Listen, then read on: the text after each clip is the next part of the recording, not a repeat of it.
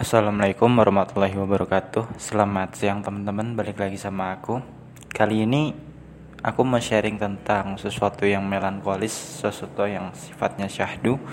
Jadi agak tenang sedikit Dan kebetulan banget aku buatnya di tempat yang sepi Siang hari Di weekend. Jadi buat kamu yang dengerin sambil rebahan Ini pas banget waktunya. Tentang memahami perasaan. Perasaan itu buatku tuh sangat indah dan abstrak rumit ya. Aku memahami perasaan pun sampai sekarang masih belum begitu paham. Oke aku mau mengaitkannya dengan teman ya teman atau kita hubungan dengan orang lain. Kadang aku kalau memahami perasaan teman tuh butuh waktu gitu.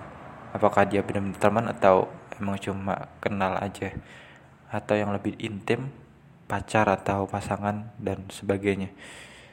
Aku pernah menyelami semua perasaan itu, memahami, sim, bersimpati, berempati. Gimana ya rasanya jadi jadi mereka tuh kayak gimana? Udah aku rasakan semuanya.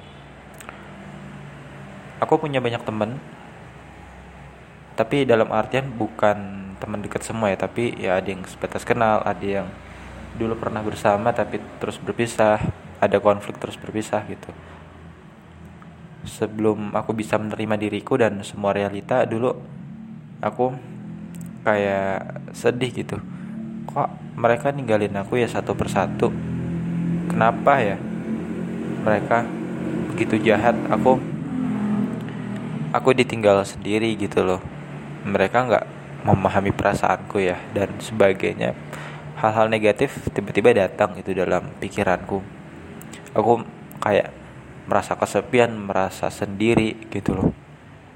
Itu aku alami semasa sebenarnya baru-baru ini ya. Maksudnya udah lama tapi baru selesai baru-baru ini. Tahun berapa ya? Aku selesai dari perasaan kesendirian itu sebenarnya Mei 2001 kemarin sih udah udah satu semester lebih sejak aku keluar dari organisasi aku mulai menyembuhkan luka-luka yang ada di situ. Meskipun proses penyembuhan luka sebenarnya lima tahun lalu, tapi lima tahun yang lalu kan juga masih menerima luka yang sama seperti itu. Perasaan kesendirian itu aku rasakan ketika tahun 2010 aku masih kelas 4 SD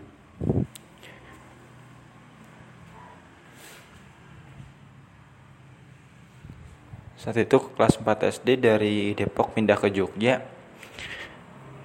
Berasa banget terasa sepinya nggak ada temen. Semuanya udah beda banget dari kota ke desa sekolahan dan sepi orang-orang kayak gitu. Ngerasa shock culture lah Depok sama Jogja kan beda jauh ya. Jaraknya budayanya atau apa pun orang-orangnya juga. Akhirnya aku merasa terisolasi di sini.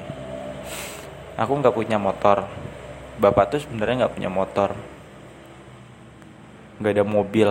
Cuma ada sepeda itu pun udah rusak udah butut. Masih bisa dipakai. Jadi untuk mobilat mobilisasi aku ke mana-mana itu nggak bisa kecuali dengan jalan kaki. Tapi namanya apa ya nggak malu sih untuk nongkrong ke teman-teman tapi jauh.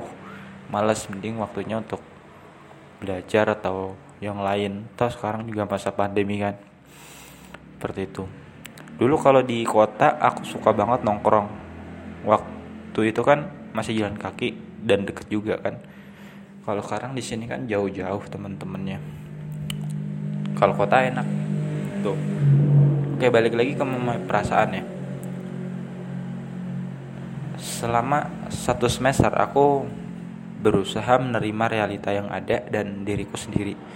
Sekarang aku memahami semuanya dengan indah bahwa semua perasaan ketika ditinggalkan, disakiti, dikhianati, menurutku itu netral. Kalau kita nggak mengizinkan itu menyakiti aku, aku nggak mengizinkan itu masuk ya dalam hidupku. Sekarang aku malah menganggap itu sebagai bukan ujian atau cobaan tapi hadiah. Hadiah di mana oh ini akan ada orang baru lagi nih yang bakal lebih baik dari dia. Justru orang yang pergi kan memberikan meninggalkan kenangan yang indah ya pelajaran yang berharga. Justru aku mengambil sisi positifnya di situ. Contohnya kalau kita komunikasi jarak jauh lewat WhatsApp atau Telegram kita ada konflik nih. Kita ada salah-salah kata. Dia udah maafin tapi nggak bisa lupain terus blokir. Ya udah artinya kan dia pergi gitu. Nggak apa-apa nggak usah nangis gitu nggak usah sedih. Berarti emang itu cara terbaik untuk hubungan ke depannya nggak usah komunikasi lagi. Kalau komunikasi lagi mungkin masalah akan terus berlanjut ya lebih parah gitu. Itu kalau mami perasaan dari jauh. Tapi kalau langsung itu gimana ya? Sama aja sebenarnya kan cuma medianya yang berbeda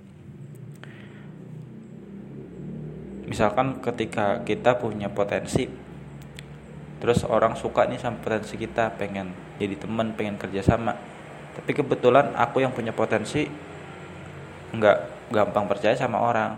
Karena punya pengalaman di dulu-dulu itu oh, trauma ketika komunikasi sama orang percaya sama orang nanti akhirnya malah dikhianati gitu. Jadi butuh waktu. Kalau sekarang aku seperti itu nggak langsung menerima cuma-cuma orang yang datang dalam hidupku. Jadi aku seleksi dulu. Aku punya apa ya sebuah tes buatanku tes khusus untuk seleksi siapa aja nih yang layak hadir dalam hidupku menerima waktuku perhatianku jadi aku punya waktu sekitar satu minggu dua minggu. Biasanya minimal satu minggu maksimal dua minggu ya untuk tes itu. Kenapa? Ya aku biasanya aku memberikan chat-chat ya. Chatnya di situ berlebihan kesannya. Lebih ke perasaan menggoyang perasaan lah. Dengan kata-kata yang keras lah kata-kata yang lembut. Pokoknya di sana aku memainkan perasaannya berubah-ubah. Sampai dia betah nggak nih dengan hal seperti itu? Kalau dia responnya diem aja oh berarti dia udah nggak betah.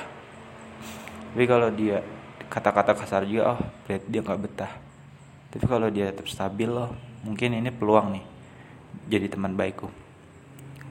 Dan metode itu sampai sekarang masih berguna. Dia tetap jadi temanku tapi enggak untuk jadi teman dekatku. Kenapa? Aku waktunya terbatas tenaga terbatas. Aku nggak bisa kasih perhatian banyak gitu loh. Mending aku alihkan untuk hal-hal yang lebih berguna ke depan.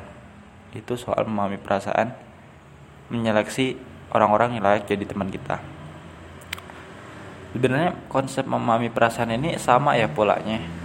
Mau diterapin ke orang tua ke orang lain kakak kelas adik kelas atau siapa pun itu polanya sama. Kalau masih asing kita seleksi dulu. Kenalan dulu. Kasih satu atau dua minggu untuk tahu karakter dia seperti apa. Dia bisa nggak nih memahami kekurangan kita memahami diri kita kalau bisa oke okay kembali ke diri kita yang asli. Oke, selamat kamu udah lolos. Aku akan terima kamu sebagai teman. Ini karakterku yang asli gini-gini. Kuranganku ini, kelebihan ini sambil jalan aja gitu. Tapi untuk testing 1 sampai 2 minggu itu jangan kasih tahu diri yang asli, tapi gunakanlah banyak kepribadian orang lain. Pakai topeng dulu.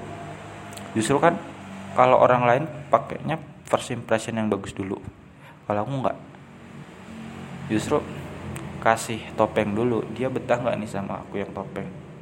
Kalau betah oh dia mungkin penasaran aku yang asli sebenarnya seperti apa gitu. Tadi kan bakal ketahuan siapa yang benar-benar baik atau siapa yang benar-benar nggak mau sama kita. Karena waktu kita terbatas teman-teman. Nggak bisa menyeleksi semua orang menerima semua orang barat kamar kamar kita tuh cuma mungkin terbatas cuma 2 sampai 3 orang aja gitu. Rumit ya sebenarnya mami perasaan orang nih. Karena abstrak rasa itu nggak bisa ditakar nggak bisa dihitung kayak matematika dan banyak hal. Tapi indah untuk dibayangkan untuk diislami untuk dinikmati itu indah. Kita jadi benar-benar tahu hakikat dunia itu seperti apa dunia itu cuma sandiwara seperti halnya perasaan yang sandiwara belaka. Bukan berarti kita memainkan perasaan orang lain ya. Tapi justru di sana kita menghargai perasaan orang. Aku punya kekurangan supaya kamu nggak supaya kamu nyaman maka lebih baik kamu pergi daripada nanti gak nyaman dengan sikap asliku gitu jadi kita kasih tahu testing di awal nih untuk untuk mau nggak hubungan sama aku ibarat makanan coba dulu kan dari sebelum beli testing seperti apa kayak gitu Oke teman-teman itu aja yang bisa aku sampaikan mungkin agak berbelit-belit karena pikiranku juga lagi mumet lagi berisik pikiranku. Sampai jumpa di podcast berikutnya. Wassalamualaikum warahmatullahi wabarakatuh.